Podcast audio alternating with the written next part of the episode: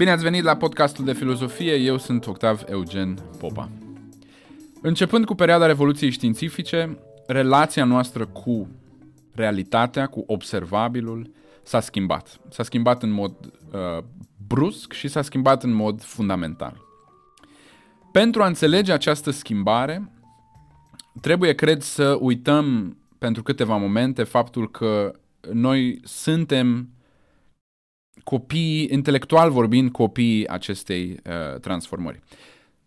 Cu alte cuvinte, chiar dacă acest mod a devenit încet, încet, începând cu secolul al XVII-lea până în ziua de astăzi, modul nostru de a vedea realitatea, modul științific de a studia natura, pentru a um, descoperi care sunt consecințele filozofice ale acestui uh, mod de a vedea realitatea, trebuie să ne facem, cu alte cuvinte, că nu-l cunoaștem pentru câteva momente. Ok, dar uh, despre ce schimbare este vorba? Cred că cel mai simplu ar fi să ne întoarcem pentru a treia oară în fiecare din episoadele despre Revoluția Științifică am menționat acest dicton care este central, care este într-un sens nucleul uh, Revoluției Științifice. Este vorba de acea frază a lui Galileo, Dumnezeu a scris cartea lumii în uh, limbaj matematic. Foarte frumos, foarte frumos, dar să nu ne înșele um, frumusețea acestei și simplitatea acestei pronunțări. Pentru că ce e la mijloc nu e doar o mică metaforă sau o mică metonimie, este de fapt o proclamație care stă pe steagul unui program de cercetare. Căci dacă cartea este scrisă, într-adevăr, cartea lumii e scrisă în limbaj matematic, înseamnă una la mână că nu mai merge să o investigăm așa, hodorong, tronc, ieși pe ușă și uh, dai cu geana, te uiți un pic și gata, ai uh, înțeles, ai învățat cum, uh, cum funcționează lumea. Nu merge. Gri cu alb cu maro, cu gri cu maro, cu maro. Nu merge. Dar ce, n-am cravate? Dacă lumea este scrisă în limbaj matematic, înseamnă că trebuie să ne adaptăm felul în care interacționăm cu uh, această lume. Și mai înseamnă că există o structură inerentă, o structură nevăzută um, a lumii. Dumnezeu a scris cartea în limbaj matematic, dar când te uiți pe geam nu vezi um, ecuații și uh, trigonometrie. Vezi copii și uh, copaci.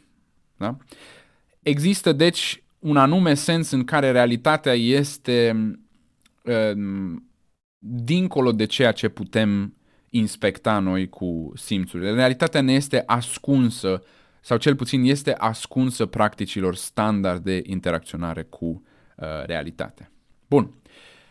Noua paradigmă vine să se adapteze, deci, sau pretinde că este mai uh, adaptată acestui nou mod de a interacționa cu lumea. Iar noua paradigmă este bazată pe doi stâlpi, pe două picioare, am putea spune. Piciorongul numărul 1, cred că ăsta e, gata, am și, am și descoperit titlul acestui episod. Cele două picioroange ale științei moderne. Bam!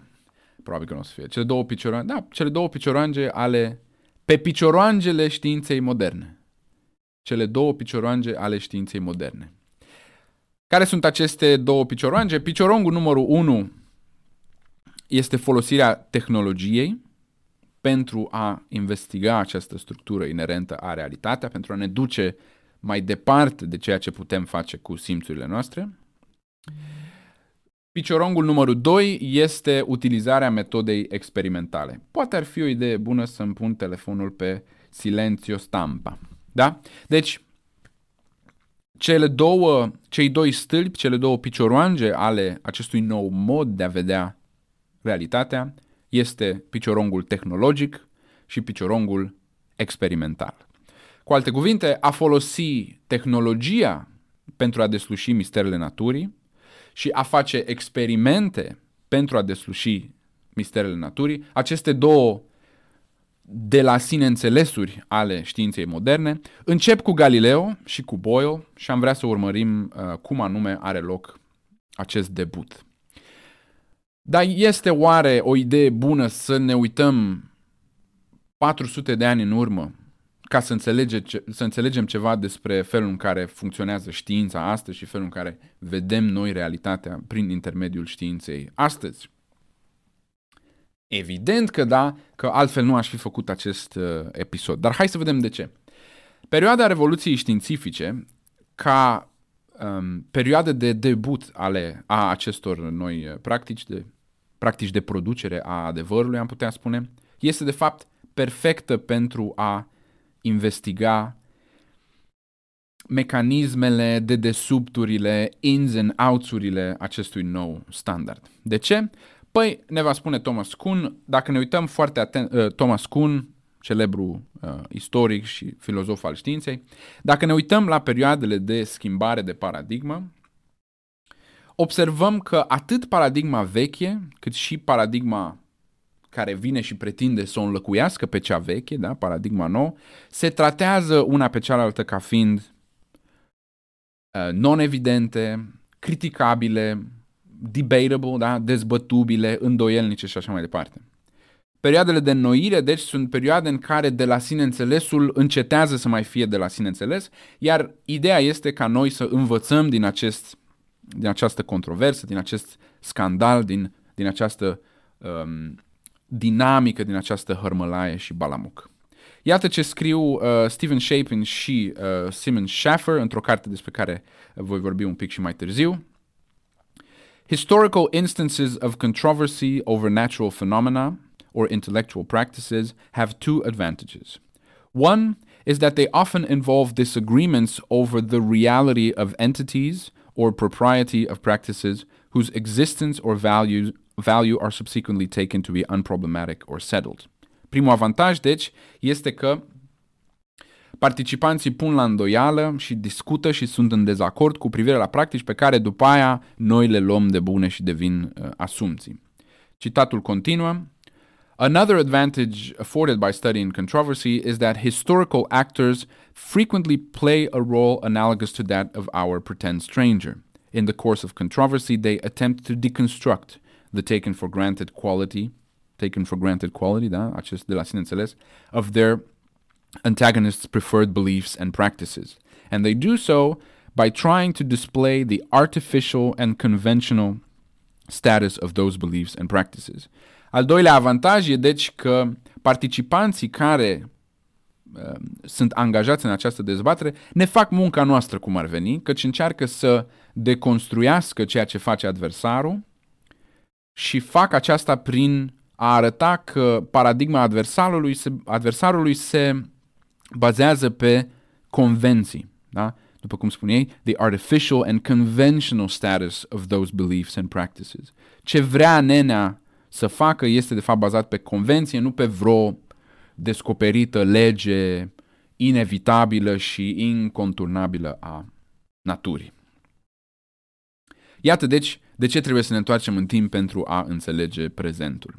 Planul meu este, despre, uh, este după cum urmează. Aș vrea să spun două povești despre această uh, transformare. În prima poveste, personajul principal este tehnologia ca modalitate de a observa realitatea. În a doua poveste, personajul principal este metoda experimentală ca nouă modalitate de a observa realitatea. Iată deci și punctele comune dintre cele două. Ne vom opri asupra a acestor două momente cu Galileo Galilei și Robert Boyle în centru, pentru că ele sunt nu doar foarte des discutate în literatura filozofică despre revoluția științifică și despre uh, știință în general, dar sunt și foarte simple și um, grăitoare și deci foarte um, utile din acest, uh, pentru acest uh, plan. Aș vrea să încep direct, însă nu pot începe fără a mulțumi prietenilor acestui podcast care ne susțin, ne susțin pe Patreon, ne susțin pe Facebook și deși eu am încercat să opresc acest fenomen, uh, ne susțin și pe uh, Instagram. Am spus de multe ori că nu aș recomanda să mă De fapt, aș... M- aș, aș m- care este opusul lui a recomanda? A nerecomanda? A, a contraindica. Aș contraindica. Nah. Aș sfătui împotriva okay, ideii de a ne urmări pe Instagram. Vă mulțumesc tuturor că participați la acest proiect, acest proiect de lungă durată. Până când um, om termina cu istoria filozofiei și om fi cu toții mai răsăriți și mai în stare să abordăm într-un mod complex și subtil marile întrebări ale vieții. Ce este adevărul, ce știm, ce nu știm, există, există Dumnezeu, există care este modul bun de a trăi, cum trebuie organizată societatea, care sunt valorile care merită uh, împinse de la spate. Um, ce se întâmplă după aia? Există viață după moarte? Da? Um, și în general întrebări foarte, foarte, de exemplu, eu dacă mor, tu cui rămâi? Cui ai să rămâi? Da? Întrebări foarte importante. Altă întrebare. Amber Heard sau Johnny Depp? Da? Sau, după cum a spus un, uh, un filozof român uh, din secolul al uh, 20, începutul secolului 21, hai spunem cine, cine, spunem cine, cine, spunem cine te iubește mai mult decât mine. Da? Deci, întrebările esențiale ale vieții. Propun să luăm o gură de această ciorbă rece și să trecem la treabă.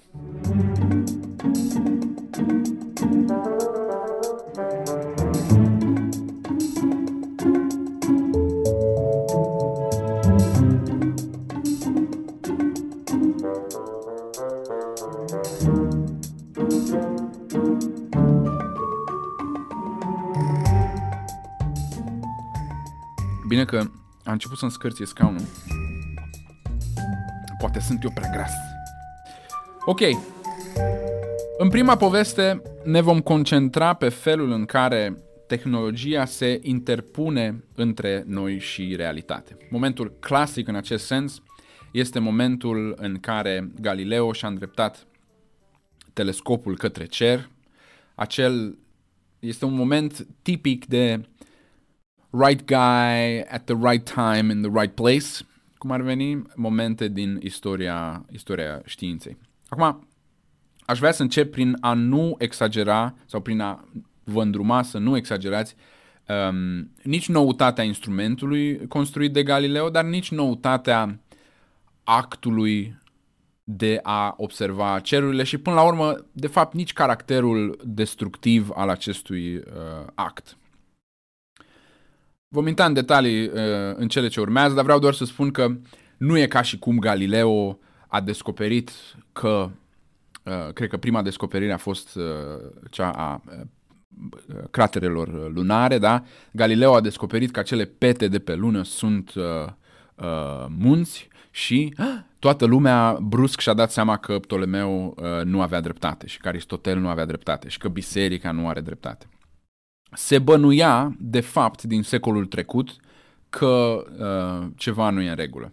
Mai ales că um, observatorilor, astronomilor, observatorilor uh, cerurilor, nu prea le ieșeau calculele. Deja de ceva timp, da? Și această idee, pentru că unele stele sau unele planete la un moment dat o luau uh, invers, da? Se duceau în contra restului uh, sistemului. Iar um, o altă idee preconcepută la vremea respectivă era faptul că există o distinție clară, o distinție fundamentală între zona sublunară și zona supralunară. E, și această idee începuse să se clatine pentru că una la mână apăreau comete, da? Și despre comete ai putea spune, ok, poate ele au loc în zona sublunară, care este schimbătoare, Însă, mult mai nasol era că apăreau uh, stele noi, da? așa numitele nova. Ori dacă în sistemul tău perfect și neschimbător, Aristotel, apar din când în când noi stele, înseamnă că ceva este în neregulă. Apropo, um, avusesem aici, uh, văd în notițele mele, avusesem o glumă despre faptul că um, Giordano Bruno a fost făcut um, a fost făcut la grătar pe, pentru concepția heliocentrică asupra cosmosului. Um, îmi pare bine că am ezitat pentru că se pare că nici prima parte, nici ultima parte nu este adevărată din această glumă, și anume, Giordano Bruno nu credea într-un cosmos uh, finit cu uh, soarele în mijloc, el credea în concepția și mai modernă a unui cosmos infinit, fără un centru și cu o multitudine de galaxii. Asta una la mână. Și a doua la mână a fost... Uh, Giordano Bruno a fost ars pe rug pentru arte, alte erezii. El nu a fost ars pe rug pentru faptul că credea sau propunea ideea uh, sistemului uh, heliocentric.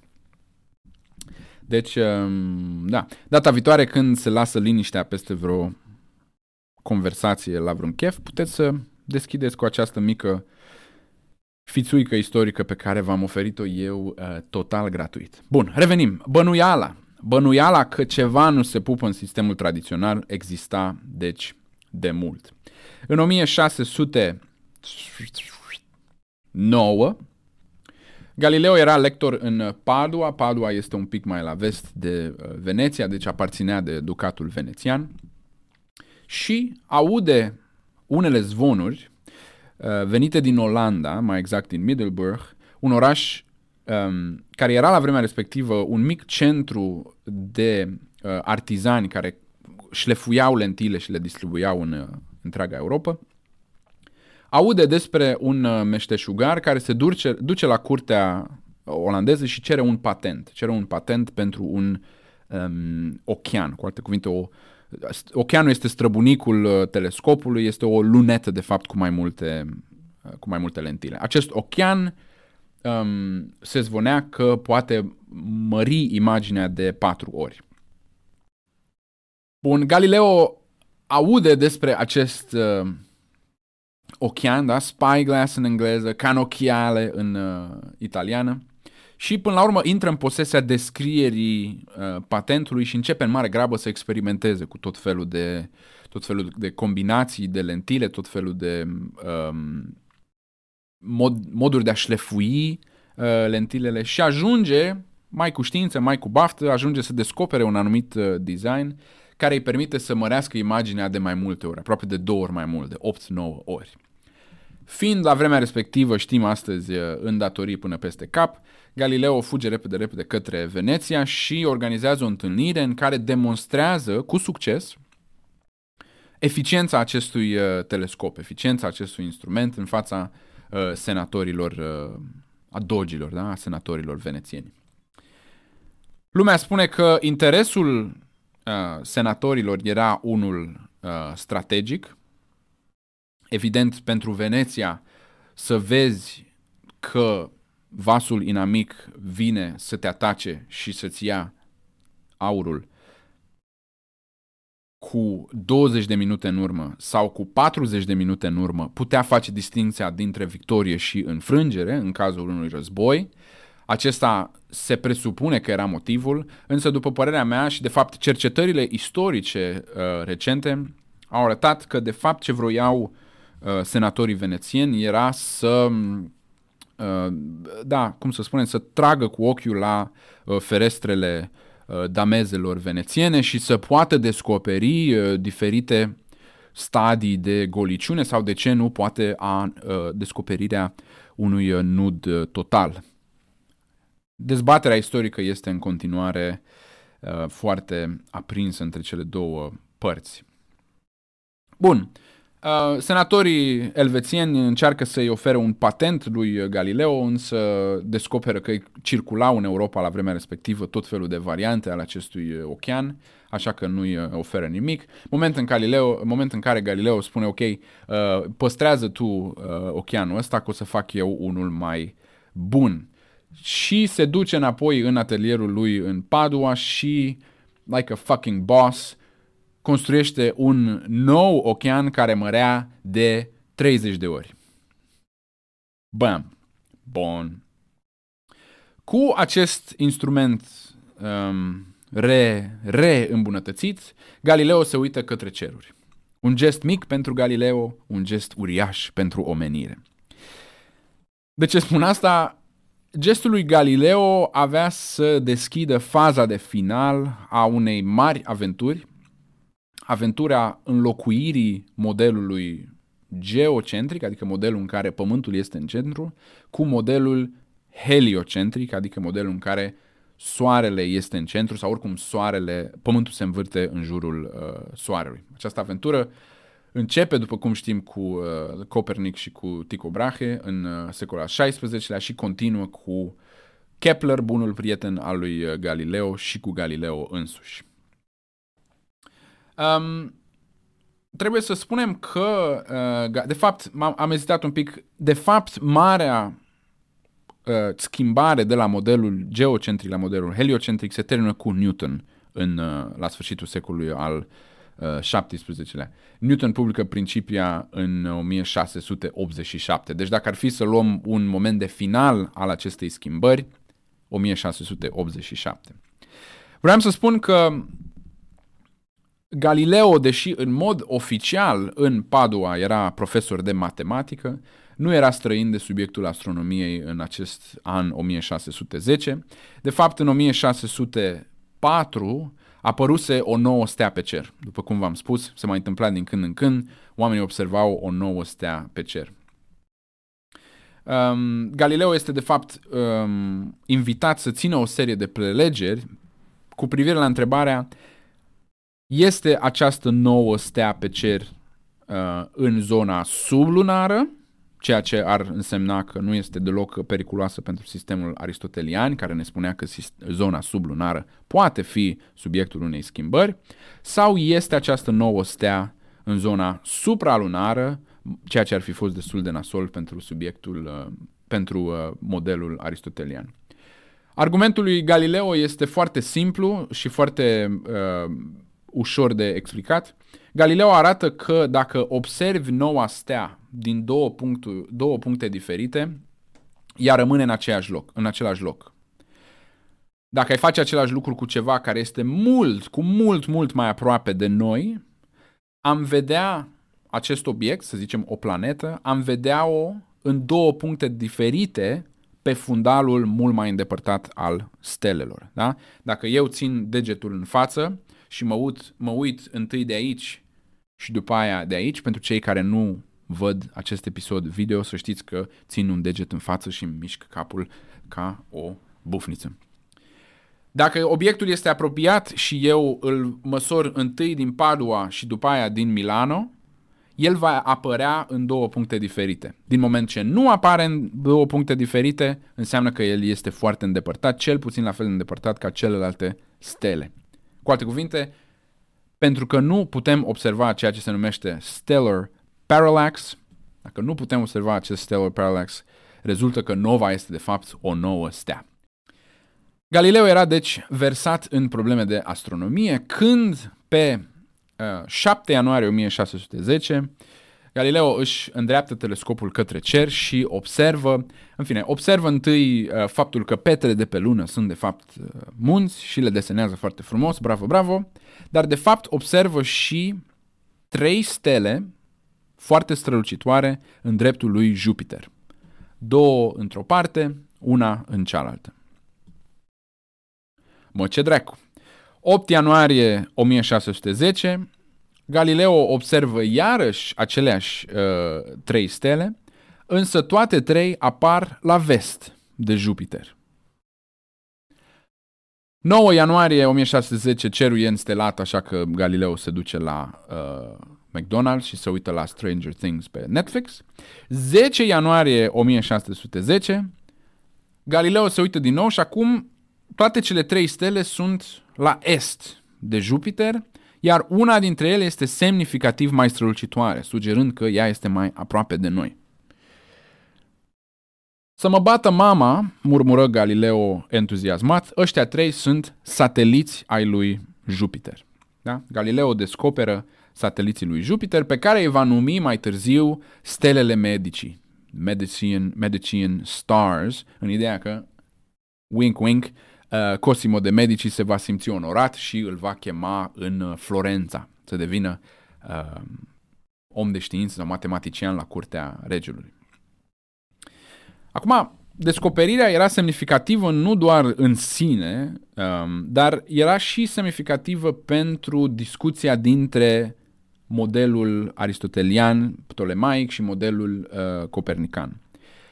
Problema e că unul din argumentele bine cunoscute ale tradiției aristoteliene era că luna nu are cum să se învârtă uh, pardon, pământul nu are cum să se învârtă în jurul soarelui, pentru că în momentul în care luna ar fi cel mai apropiat mai apropiată de soare, uh, s-ar duce către soare. Luna s-ar rătăci cum ar veni dacă s-ar învârti atât în jurul Pământului, cât și împreună cu Pământul în jurul Soarelui. Acesta era un argument foarte folosit.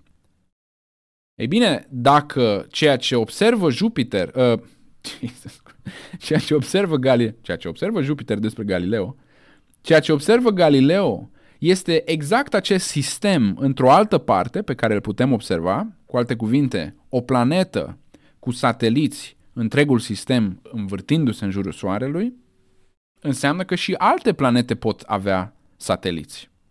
Da? Înseamnă că acest, această descoperire poate fi adăugată ca contra, contra-argument în discuția dintre cele două sisteme cosmologice. Bun. Galileo a mai făcut și alte descoperiri uh, cu același telescop a descoperit, după cum am spus, uh, structura a munții și craterele, craterele lunii, a descoperit fazele lui Venus și uh, iarăși fazele lui Venus sugerează că Venus se învârte în jurul uh, Soarelui, nu în jurul Pământului. Și știm astăzi din notițele lui faptul că Galileo a fost printre primii care a văzut uh, planeta Neptun. Da? Deși nu și-a dat seama că este o nouă planetă decât uh, nu ne-am dat seama decât mult mai târziu. Bun, Ok. Galileo este deci o albinuță hărnicuță și descoperă tot felul de tot felul de chestii în cer, nuntă în cer. De ce sunt aceste descoperiri importante pentru istoria filozofiei? De ce apare momentul Galileo iar și iar și iar în discuțiile despre istoria filozofiei? Pentru că uh, descoperirile lui Galileo sunt extraordinare și ele sunt extraordinare? Nu. Ce este interesant pentru istoria filozofiei este că acestea sunt printre primele descoperiri făcute prin intermediul tehnologiei, într-un moment în care tehnologia, mai exact tehnologia uh, telescopului, nu este nici înțeleasă în totalitate, nici acceptată în totalitate. Desigur, noi știm astăzi că Galileo era cum ar veni de partea bună a discuției, era de partea adevărului. Însă, descoperirile lui uh, Galileo au fost de fapt foarte controversate și, haideți să ne uităm un pic, ele au fost controversate pe bună dreptate. Iar discuția care avea loc este o discuție de filozofie a științei. Într-o altă întâlnire, o întâlnire celebră din 1610 uh, între Galileo și un grup de profesori în, uh, în Bologna, Galileo plănuiește să ia același lucru cum făcuse și în Veneția, da? plănuiește să demonstreze uh, cum funcționează telescopul și să arate sateliții lui Jupiter. E bine, întâlnirea a fost un eșec uh, total. Citez, He has achieved nothing. For more than 20 learned men were present, yet nobody has seen the new planets directly. Galileo n-a obținut nimic, toată lumea a încercat să vadă sateliții și nimeni n-a putut să observe acești, acești uh, sateliți. Iarăși, alt uh, participant, below it works wonderfully. Below, adică sublunar, da? în, în zona noastră. Below it works wonderfully. In the heavens it deceives one, as some fixed stars are seen double. Cu alte cuvinte, din cauza unor uh, refracții, um, unele uh, stele erau văzute duble și atunci ne putem imagina că de fapt acești sateliți bunny ears, um, nu erau de fapt sateliți, era doar o problemă cu uh, instrumentul. Uh, și încă una și gata. Galileo nu avea o, o, o nu era susțin, nu avea o teorie optică care să explice de ce imaginea de pe obiectiv este imaginea corectă și nu vreo deformare sau vreo reflexie sau vreo refracție ciudată a, lumi, a luminii din interiorul telescopului. Da? După cum am uh, spus, ce se întâmplă în momentul în care Galileo află de acest telescop este că uh, Galileo experimentează cu tot felul de lentile, tot felul de combinații și la un moment dat ajunge da, cu uh, cotlet de știință cu garnitură de baftă, ajunge la un design optimizat. Însă credibilitatea telescopului ca nou instrument interpus între noi și realitate n-a fost ajutată de faptul că Galileo știa cum să îl fabrice, da? Și, de fapt, n-a fost ajutată nici de faptul că Galileo, foarte conștient de faptul că putea fi uh, designul putea fi furat, era de fapt foarte secretos cu privire la datele tehnice ale uh, telescopului. Iată deci ceea ce este surprinzător despre descoperirile lui uh, Galileo este că ele au fost acceptate. Nu că ele n-au fost acceptate, este surprinzător că ele au fost acceptate în ciuda acestor, în ciuda tuturor acestor defecte. E foarte ușor să uh, ne aducem aminte că, oh, stai un pic, Galileo avea dreptate și să uităm că la vremea respectivă nu era deloc clar că Galileo avea dreptate. Ce trebuie să ne mire, deci, este că adevărul a câștigat până la urmă, chiar dacă nu avea argumentele de partea lui. Argumentul fusese totuși până la urmă acceptat. Ok. Dar dacă adevărul, dacă acest, aceste observații empirice nu au fost acceptate datorită bunelor argumente pe care le avea Galileo de partea lui, dacă acest adevăr a fost acceptat în ciuda tuturor contraargumentelor, pe ce bază a fost de fapt acceptat adevărul lui Galileo? Vedeți, deci, că în momentul în care observăm, istoric vorbind, ce greu îi este uh, adevărului să se stabilească ca adevăr, ce greu este să fie recunoscut și să fie uh, acceptat ca adevăr, tentația este să ha-ha, să arătăm cu degetul spre cei care nu aveau dreptate, cei care sunt de partea falsului și să zicem, ia uite domnule ce, ce uh, încuiați la minte erau ei că nu l-au crezut pe Galileo. Însă la vremea respectivă, din momentele uh, pe care, din uh, motivele pe care am anunțat, vechea gardă era cel puțin la fel de justificată în respingerea adevărului, precum era Galileo în susținerea lui. Și atunci să rezumăm. Galileo apare la orizont o nouă tehnologie, da? telescopul. Această tehnologie pare să refuteze un... Hei, liniște acolo în spate, am zis refuteze, da? Pare să refuteze un adevăr stabilit.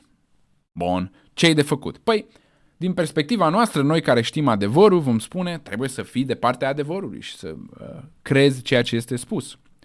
Însă, observăm iarăși din punct de vedere istoric, această nouă apariție la orizont nu este odată îndoielnică, este dublu îndoielnică. Este îndoielnică pentru că ceea ce este observat, claimurile sunt îndoielnice, dar și pentru faptul că claimurile sunt făcute cu ajutorul unei tehnologii care este ea însăși uh, îndoielnică. Este dublu îndoielnică. Este această dublă problemă a atât ceea ce spui, cât și felul tehnologic în care ai ajuns, ai ajuns la ceea ce spui, um, poate fi pus la îndoială. Bun. Pentru a încheia, lecția de filozofie din aventurile lui Galileo cu telescopul este că aceste două motoare, aceste două elemente ale schimbării de paradigmă, aceste două domenii, dacă vreți, domeniul obiectiv și domeniul subiectiv, nu sunt chiar atât de separate pe cât ne-ar plăcea să credem. Lecția este deci aceea de apariție a ceea ce se numește constructivismului. Și trebuie să fim sinceri cu noi înșine și să recunoaștem că acest constructivism da, ne cam stă în gât. Cum adică adevărul să fie, chiar și parțial, chiar și parțial, cum adică adevărul să fie construit social? Datele sunt date, faptele sunt fapte, convențiile sunt convenții. Faptele sunt obiective într-un anumit sens, convențiile sunt subiective.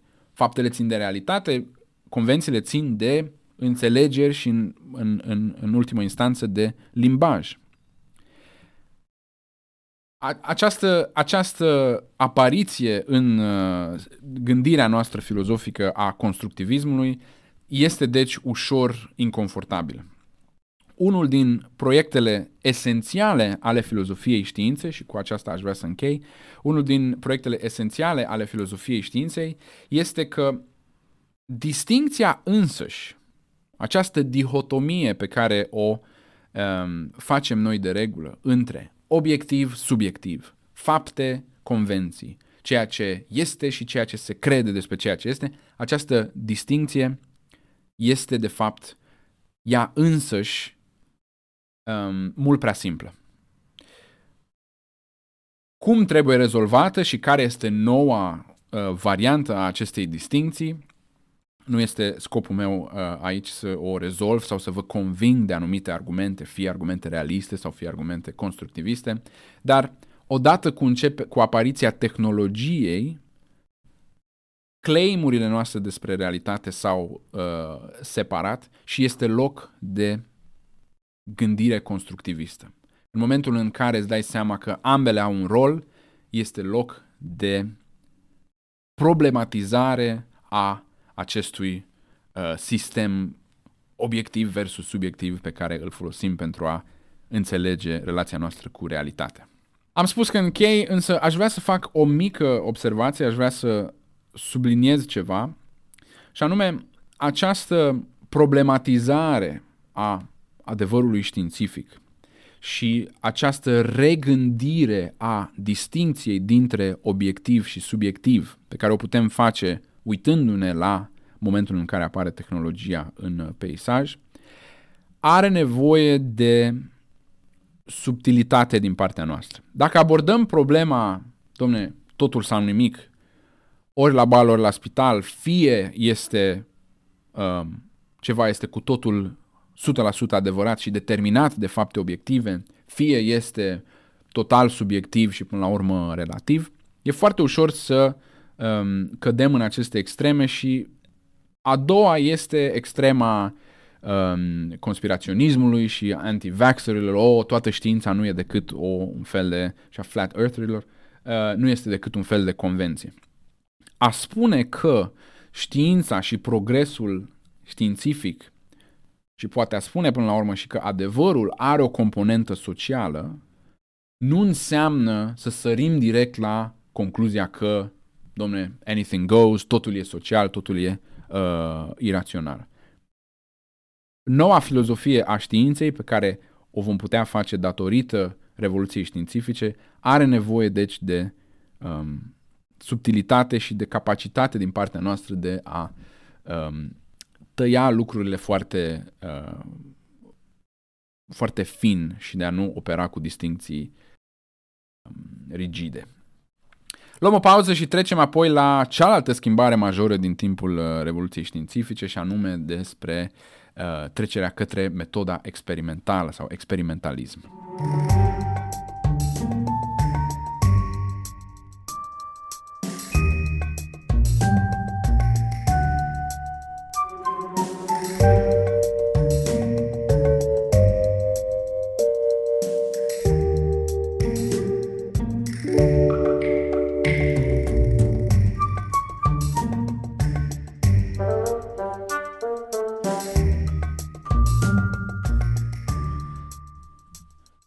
M-am întors, ne-am întors. În prima parte am arătat că în momentul în care a apărut tehnologia, în momentul în care a separat tehnologia mintea umană de real,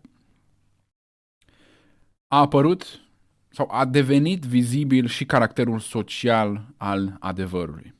Și am terminat cu o întrebare deschisă pe care nu mi-am propus să o rezolvăm și anume acest caracter social al construcției adevărului, social uh, constructivism, care este rolul lui în a explica schimbarea de paradigmă și cum putem mărita în același timp ideea că schimbarea de paradigmă are un caracter social cu observația clară a faptului că știința progresează. Dacă nu este în totalitate rațională schimbarea de paradigmă, cum se face totuși că știința progresează? În uh, secolul al XVII-lea, epistemologia s-a schimbat nu doar prin apariția tehnologiei ca unealtă de fabricare a adevărului și am observat că acest adevăr, datorită noi apariției, devine sociotehnic, da? cum ar spune, um, cum îl cheamă Bruno Latour, sub influența empiriștilor englezi, ține minte episodul despre Bacon, metoda cunoaște... Mm, bacon. Metoda cunoașterii devine una predominant experimentalistă. Cred că dacă nu ar suna ca dracu, am putea combina această dublă transformare și am spune trecerea către tehno-experimentalism. În această a doua parte vreau să vorbesc despre um, paradigma experimentalistă, însă înainte de a ne agăța direct de contextul istoric, aș vrea să mă asigur că suntem pe aceeași linie uh, din punct de vedere semantic. Aș vrea să întreb, deci, la ce ne referim mai exact când spunem uh, experiment? Ce, ce iaște un experiment, măi, boule? Cum ar zice un, uh, cum se numea? Un, pedag- un, uh, un pedagog de școală nouă sau ceva de genul ăsta. Ce este un experiment? Un experiment este, în sensul, semnificația cea mai simplă și cea mai de bază, o încercare de a contrazice o anumită propoziție. Cum contrazicem această propoziție? Păi arătăm că există, deci, sau creăm noi situații în care propoziția este neadevărată. Da? Un experiment, cel mai ușor mod de a înțelege un experiment este acest um, proces de contrazicere sau de falsificare a unei propoziții. De exemplu, um, dacă cineva propune o anumită ipoteză, ipoteza că absolut toți um, profesorii de filozofie se enervează când îi uh, întrerupi, da?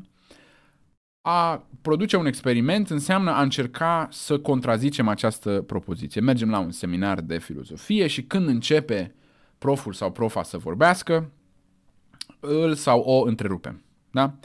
Dacă profesorul rămâne calm, spunem, aha, se cheamă că am falsificat această ipoteză, da? că am contrazis-o și aceasta este, aceasta este um, um, ideea de bază a experimentului. Haideți să dăm un pic de, să desenăm un pic de complexitate în jurul acestei imagini uh, de bază. Să observăm, de exemplu, că doar anumite propoziții pot fi subiectul unei asemenea contraziceri. Da? Propoziția unii, uh, ce am zis, profesori de filozofie se enervează când îi întrerupi, nu poate fi falsificată. Dacă o întrerupem pe Maricica și ea rămâne calmă, nu putem conclude nimic din această Uh, din acest experiment cu privire la propoziția că unii profesori de filozofie se enervează când îi întrerupi. Poate o exista un alt profesor de filozofie undeva aici sau pe Marte care într-adevăr se enervează. Ipoteza, deci, în această imagine simplă, trebuie să fie una generală, trebuie să fie una de preferat, una universală. A doua observație, în știință noi nu prea ne ocupăm neapărat de propoziții universale, ci de propoziții cauzale, de propoziții condiționale. Dacă A, atunci B. Însă, această, uh, cele două sunt de fapt echivalente. Propoziția uh, toți profii se enervează când sunt întrerupți, este de fapt o propoziție condițională. Pentru că este de fapt propoziția dacă întrerupi orice profesor, atunci el sau ea se enervează.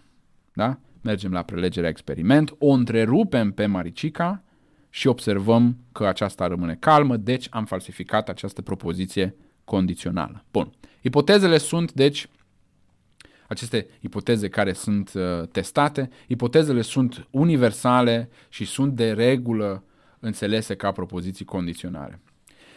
Ar mai fi un al treilea punct și aici încep un pic uh, dificultățile.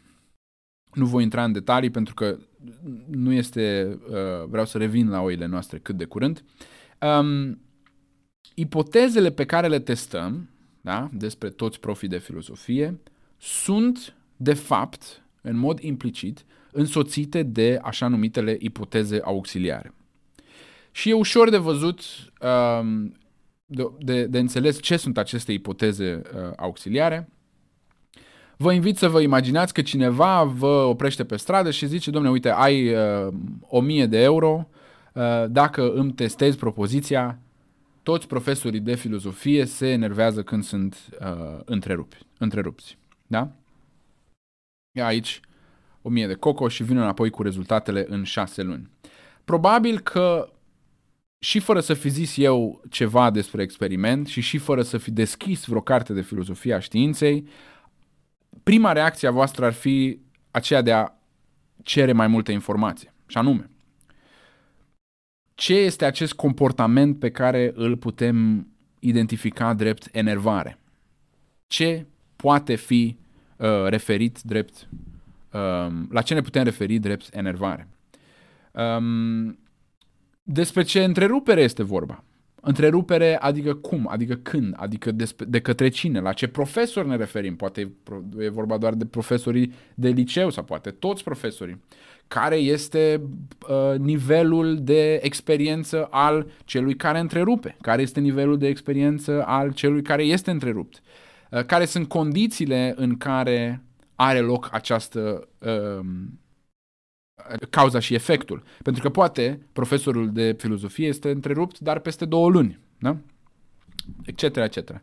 Toate aceste um, propoziții care pot determina rezultatul, concluzia noastră pe care o tragem din experiment, sunt uh, ipotezele auxiliare. Da? Formulată în deplinătatea ei, ipoteza noastră pe care vrem să o testăm ar avea deci o sumedenie de definiții și stipulări și um, tot felul de uh, premise auxiliare despre fenomenul pe care vrem să îl descoperim, despre fenomenul pe care de fapt vrem să uh, funcționeze drept falsificare a ipotezei. Și aici simțim ușor, ușor faptul că intervine socialul, convențiile sociale în fabricarea unor experimente și în citirea, înțelegerea și interpretarea rezultatelor unor experimente. Pentru că ce este sau nu enervare sau ce condiții de spații și timp sunt relevante relativ la uh, enervante, sunt relevante relativ la uh, ipoteza noastră, aceste lucruri nu sunt date într-un anumit fel și de regulă nu sunt date de știința uh, propriu-zisă, sunt date de asumțiile ei cele mai fundamentale. Bun. Aceasta este imaginea clară a, uh, imaginea, nu știu dacă a fost clară, sper să fi fost clară, dar imaginea de bază a experimentului. Să ne întoarcem la oițele și miei noștri. Ca și în cazul lui Galileo, um, Robert Boyle nu este cel care a inventat pompa de uh, vidat, dar el este cel care a îmbunătățit-o alături de Robert Hooke, iar un uh, om de știință celebru, și a făcut, de fapt, din ambii au făcut din uh, pompa de vidat, pompa de aer, unul din instrumentele centrale ale revoluției științifice. Am putea spune că pompa cu vid sau de vidat, bun, hai să ne stabilim cum îi zicem. Îi voi spune pompa de aer, air pump în uh, engleză, da? pompa de aer. Uh, Pompa de aer este pentru secolul al XVII-lea ce este astăzi acel uh, accelerator de particule din Elveția. Da? Și anume cutting edge, top notch, da? ultimul răgnet în materie de tehnologie științifică. Dar de ce este importantă pompa de aer? Nu din același motiv, deși putem observa aceleași uh, discuții cu privire la tehnologie,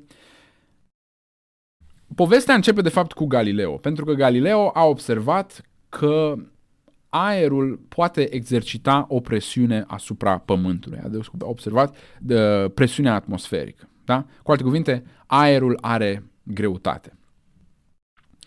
Un uh, student de-a lui Galileo, și anume Torricelli, reușește să măsoare această presiune atmosferică folosind o coloană de mercur, recunoașteți expresia, și ajunge la concluzia că presiunea atmosferică, și cu ajutorul lui Pascal mai târziu, presiunea atmosferică variază. Da?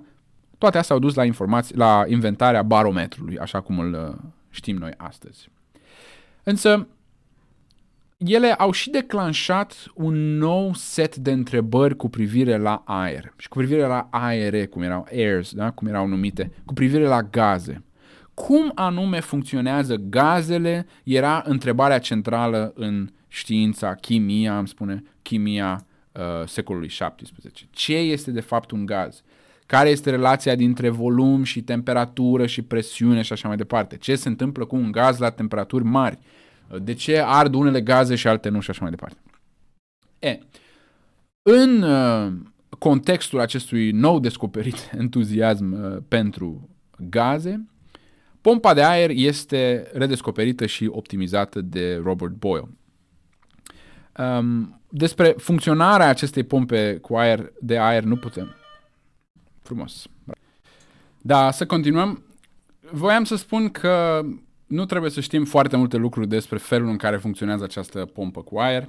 Este exact opusul pompei de bicicletă. Da? În pompa de bicicletă împingem aer către un recipient, și anume cauciucul, și cu ajutorul ventilului putem să uh, continuăm să împingem fără ca aerul împins acolo să iasă afară. E, pompa de aer este exact opusul și anume cu ajutorul unui mecanism este extras din ce în ce mai mult aer și vă dați seama că devine din ce în ce mai greu, exact așa cum uh, crește presiunea în uh, cauciuc, scade presiunea în uh, recipientul pompei de aer și uh, la un moment dat, în momentul în care ai scos tot uh, aerul din acel recipient, ce se întâmplă în uh, recipient este, conform lui Boyle, că apare un vid. De aceea îi zice și vacuum pump pompa de uh, vidat. Acest sistem era de fapt foarte cunoscut, era un sistem bine cunoscut, însă ce face uh, Boyle și de asta aș vrea să nu ne focusăm neapărat pe pompă ca instrument tehnologic, decât, deși ce am spus despre telescopul lui Galileo se poate spune și despre pompa lui Boyle, aș vrea să ne concentrăm pe ceea ce face Boyle cu pompa lui de aer. Instrumentul era bine cunoscut, însă Boyle mărește recipientul, mărește vasul acela, poate ați văzut, am pus imaginea pe Facebook, mărește vasul în care, din care se extrage aerul și, poate și mai important, face acest vas din sticlă, din sticlă transparentă. De ce este important? Păi, într-un vas de sticlă poți vedea ce se întâmplă. Și ce a făcut Boyle cu pompa? Păi, ce n-a făcut? A pus tot felul de chestii înăuntru vasului pentru a observa ce se întâmplă în momentul în care cum reacționează obiectele la vid, da, a pus o lumânare și a observat sau a măsurat uh, timpul, uh, a măsurat cât durează până se stinge lumânarea, iarăși a pus tot felul de animăluțe foarte drăgălașe și uh, scumpici în interiorul uh, vasului cu vid, acestea uh, murind, desigur, asfixiate, o moarte oribilă pe altarul uh, științei. A pus inclusiv aparatul acela lui Torricelli pe care v-am, de care v-am uh, povestit, da? um, aparatul care a dus la inventarea barometrului și uh, acesta este un experiment celebru pentru că în uh, coloana de sticlă se formează de regulă un anumit spațiu, este un anumit spațiu și acolo era acceptat că acel spațiu, sau mă rog, uh, pretend, uh, ideea era că acel spațiu era, era vid. E, Boyle a făcut acest experiment în vid, da? de unde și numele de Void in a Void uh, experiment. Și multe, multe alte um, experimente. Boyle publică două cărți cu uh, um, New Experiments, așa se numeau uh, ambele cărți, publică două cărți pline cu tot felul de lichide și tot felul de gaze, în tot felul de combinații și așa mai departe. Însă, iarăși, ceea ce este important pentru o înțelegere filozofică a științei, pentru filozofia științei, nu este neapărat că Boyle a descoperit uh, tot felul de chestii și a descoperit într-adevăr tot felul de chestii, știm legea lui Boyle și așa mai departe, ci faptul că Boyle, exact așa cum Galileo a inaugurat un nou mod de a folosi tehnologia, Boyle a inaugurat o nouă metodologie de a face știința. Un nou mod de inspirație baconiană, da? Un nou mod de a face știința și anume un mod plecând de la, țineți-vă de bare, de la observații empirice. Wow, surprize, surprize. Pretenția lui Boyle era, deci, că știința trebuie făcută exact așa cum ne-a spus Bacon, și anume bottom-up, de jos în sus, de la fapte, de la fapte, de la date așa cum sunt ele, de la fapte la teorii. Acesta este, deci, experimentalismul timpuriu. A fi om de știință, cu alte cuvinte, înseamnă pentru Boyle a lăsa faptele să vorbească, a intra în laborator fără acest bagaj intelectual, cu cât mai tabula rasa, cu atât mai bine. Um, Boyle se uh, laudă nu odată că el de fapt nu era la curent cu tot felul de, cu ultimele teorii și ultimele ipoteze, chestii pe care le um, relega în domeniul metafizicii, termenul având relativ la uh, filosofia aceasta empirică, termenul având conotații negative. A fi metafizician, a o arde cu chestii metafizice, era un, um, um, era un termen peorativ, era o chestie negativă. Apropo, uh, vom vedea acest, uh, această înțelegere negativă a metafizicii în uh, empirismul logic al secolului 20.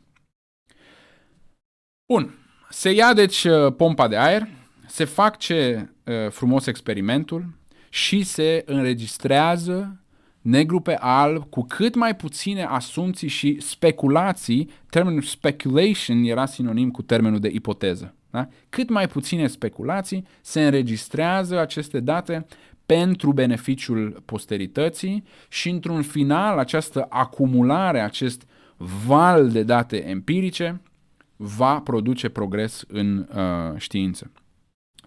Boyle va fi toată viața lui extraordinar de preocupat nu doar de um, felul în care trebuie să expunem acest adevăr goi și naiv, da? Dar și despre uh, mecanismul prin care acumularea datelor duce la progres.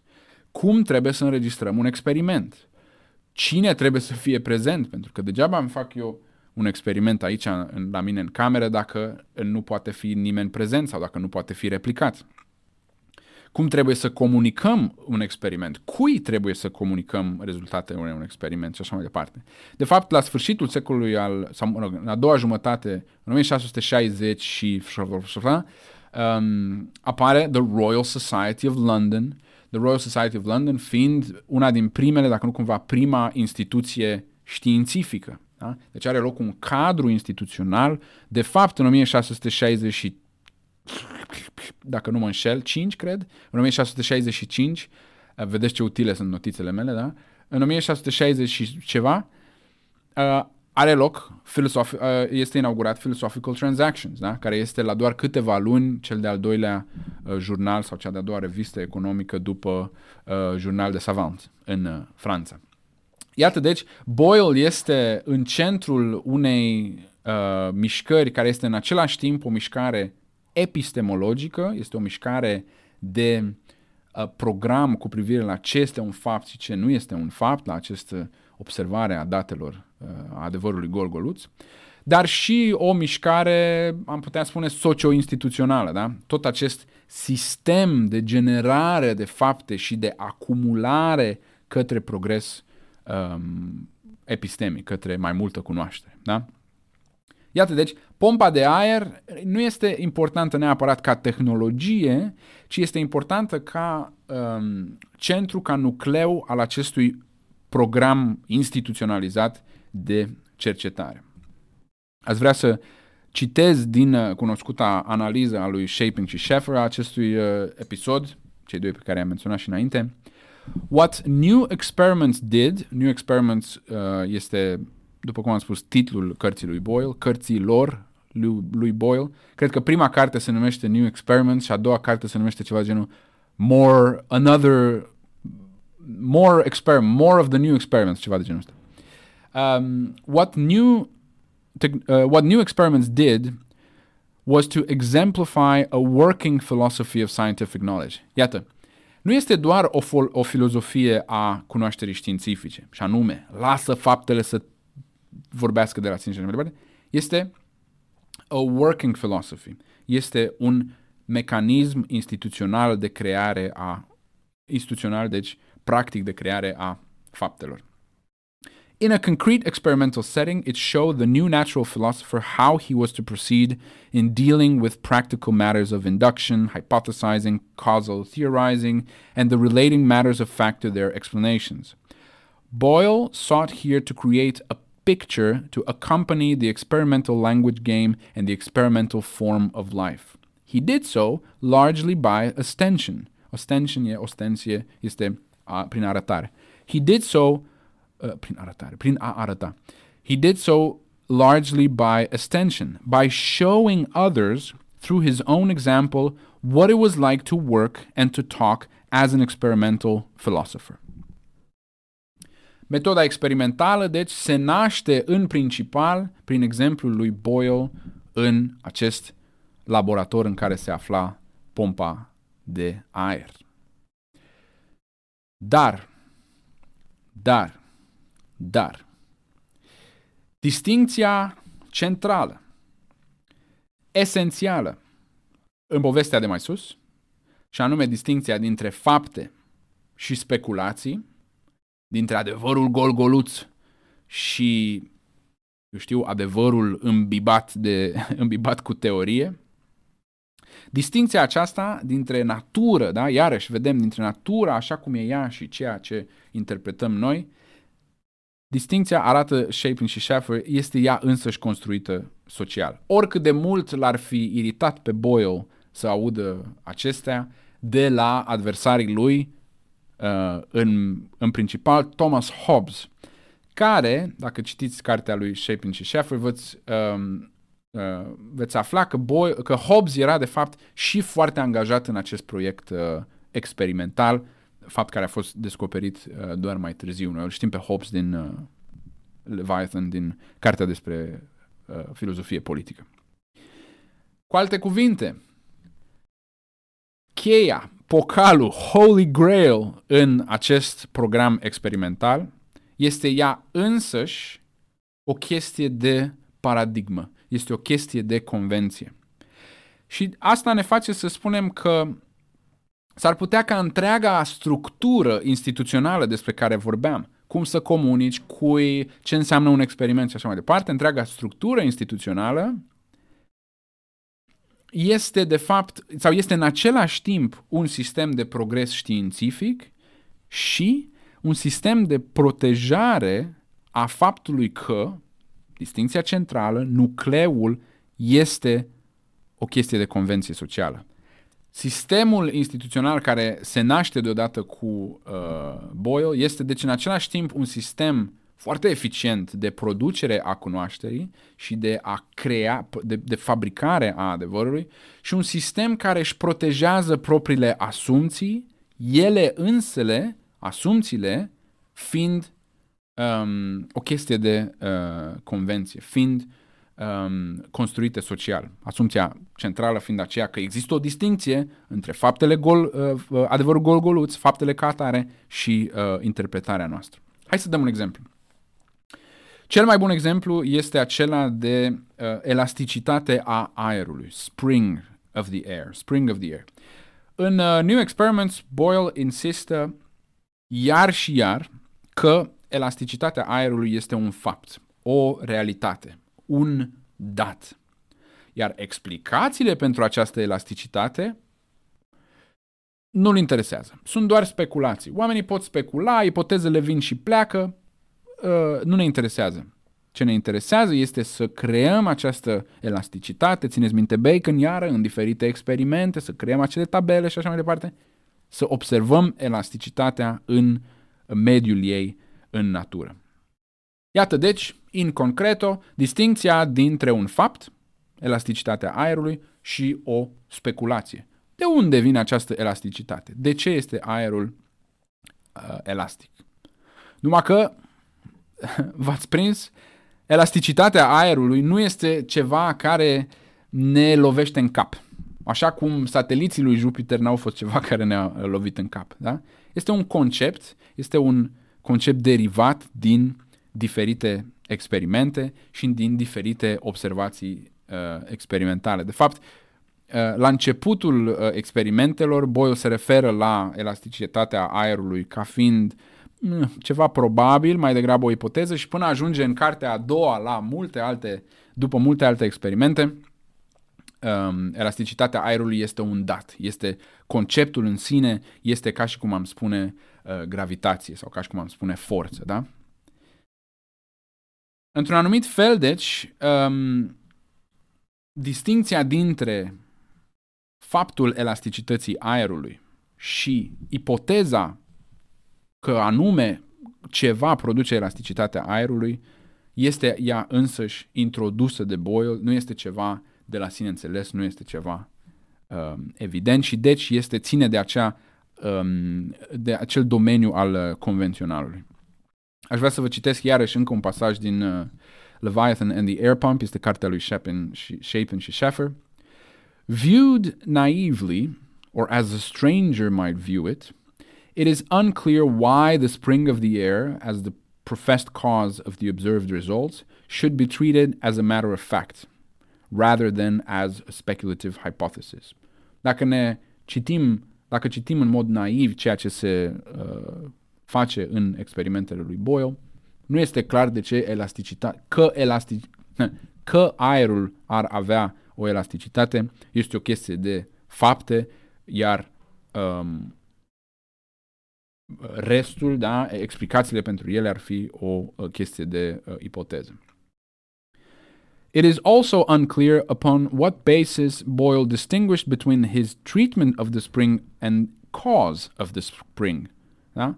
Iarăși nu este clar pe ce bază Boyle a distins între elasticitatea aerului și cauza elasticității, elasticității aerului. It is also unclear upon what basis Boyle distinguished between his treatment of the spring and the cause of the spring. These, și aici este um, elementul esențial, these are the grounds upon which one might wish to criticize Boyle as an epistemologist and methodologist. However, Our conclusions are not these. Cu alte cuvinte, ceea ce vrem să facem nu e să zicem, ha, ha, ia uite, Boyle uh, lua de bun ceea ce nu era de fapt uh, bun. Nu. Our conclusions are not these.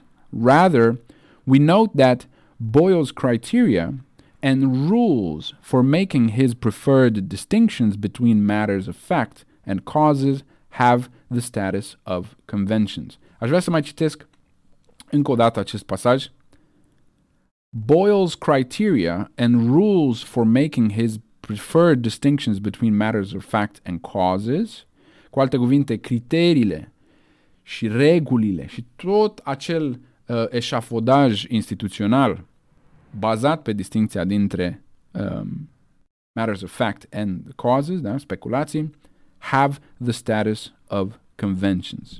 Acest pasaj apare, este momentul uh, climactic al uh, clima, Clim, anticlimactic? Anticlimax? Climaxic? Hmm. Un cuvânt pe care aș vrea să-l învăț în viitor. Acesta este unul din planurile mele. Pagina 52 pentru cei care vor uh, răsfoi cartea.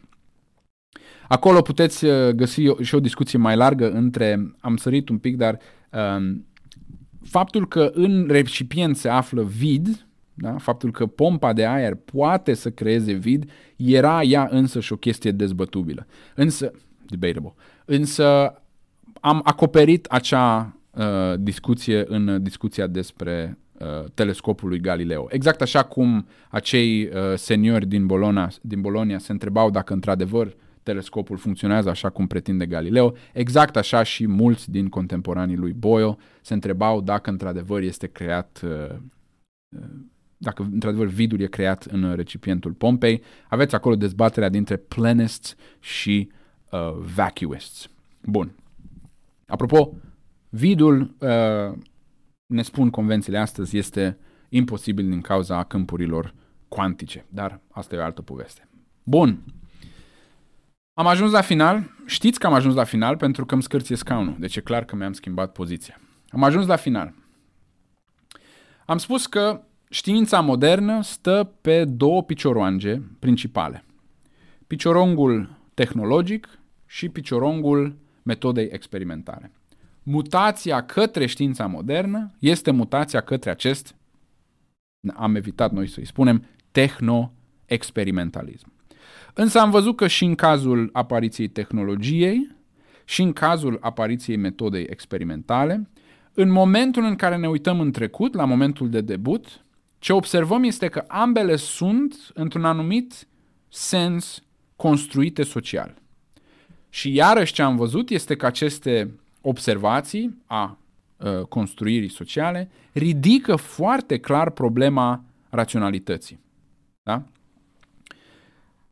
Cum are loc schimbarea de paradigmă, schimbarea de paradigmă, hai să zicem, uh, științifică, cum are ea loc pe cale rațională și trebuie să spunem că are loc pe cale rațională, că altfel știința nu ar fi făcut tot progresul pe care îl uh, putem recunoaște.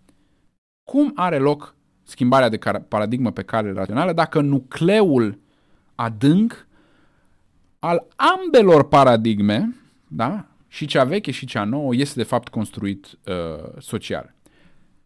Cu alte cuvinte, cum se face că noi în știință nu facem decât să înlocuim unele convenții cu celelalte, da? Și că totuși știința progresează pe termen lung, are loc o schimbare către mai mult și către mai bine, o schimbare care pare să aibă aerul uh, rațional. Iar aceste două povești au ridicat, sper, și problema acestei distinții, pe care noi o facem foarte ușor. Distinția dintre fapte și uh, observații, distinția dintre subiectiv și obiectiv, distinția dintre realitate și teorie, distinția dintre adevăr și speculație și așa mai departe. Și am văzut că aici, în, în, în, în momentele de criză, în momentele de revoluție, realismul da, și constructivismul sunt ambele destul de artificiale, destul de simple. Nici realismul foarte rigid, totul este real, adevărul este singurul motor care face bla bla bla. Nici constructivismul foarte rigid, o, stai, nu, totul este convenție și așa mai departe, nici una din ele nu funcționează. Da? Nu poți să fii die-hard realist, nici die-hard uh, constructivist. Și de aceea am spus eu la un moment dat că um, studiul filozofic al științei are nevoie, cere de la noi ca studenți, um, cere de la noi o anumită subtilitate. Știința modernă, am observat asta uitându-ne la momentul de debut, știința modernă este, nu este nici tare ca piatra, dar nu e nici uh, uh, ca fula, moale ca fularul vara. Da?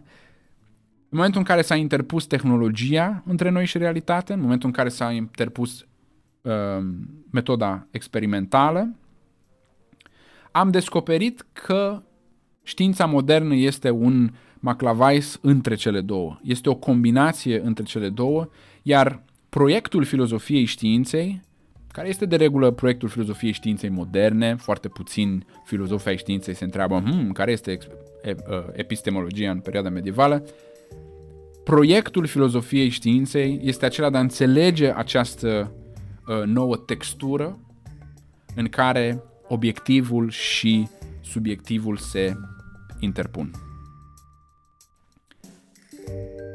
Cred că am nevoie de un ceai pentru că mă cam ustură gâtul după acest uh, minunat episod. Vă las să vă gândiți.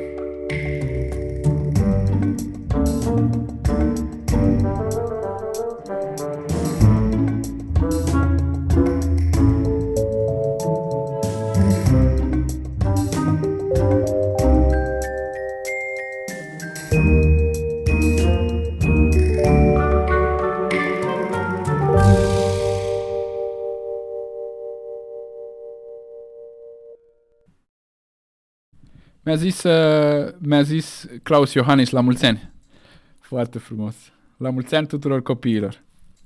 Și eu sunt un copil, deci mi-a zis mie la mulți ani. Um, ok.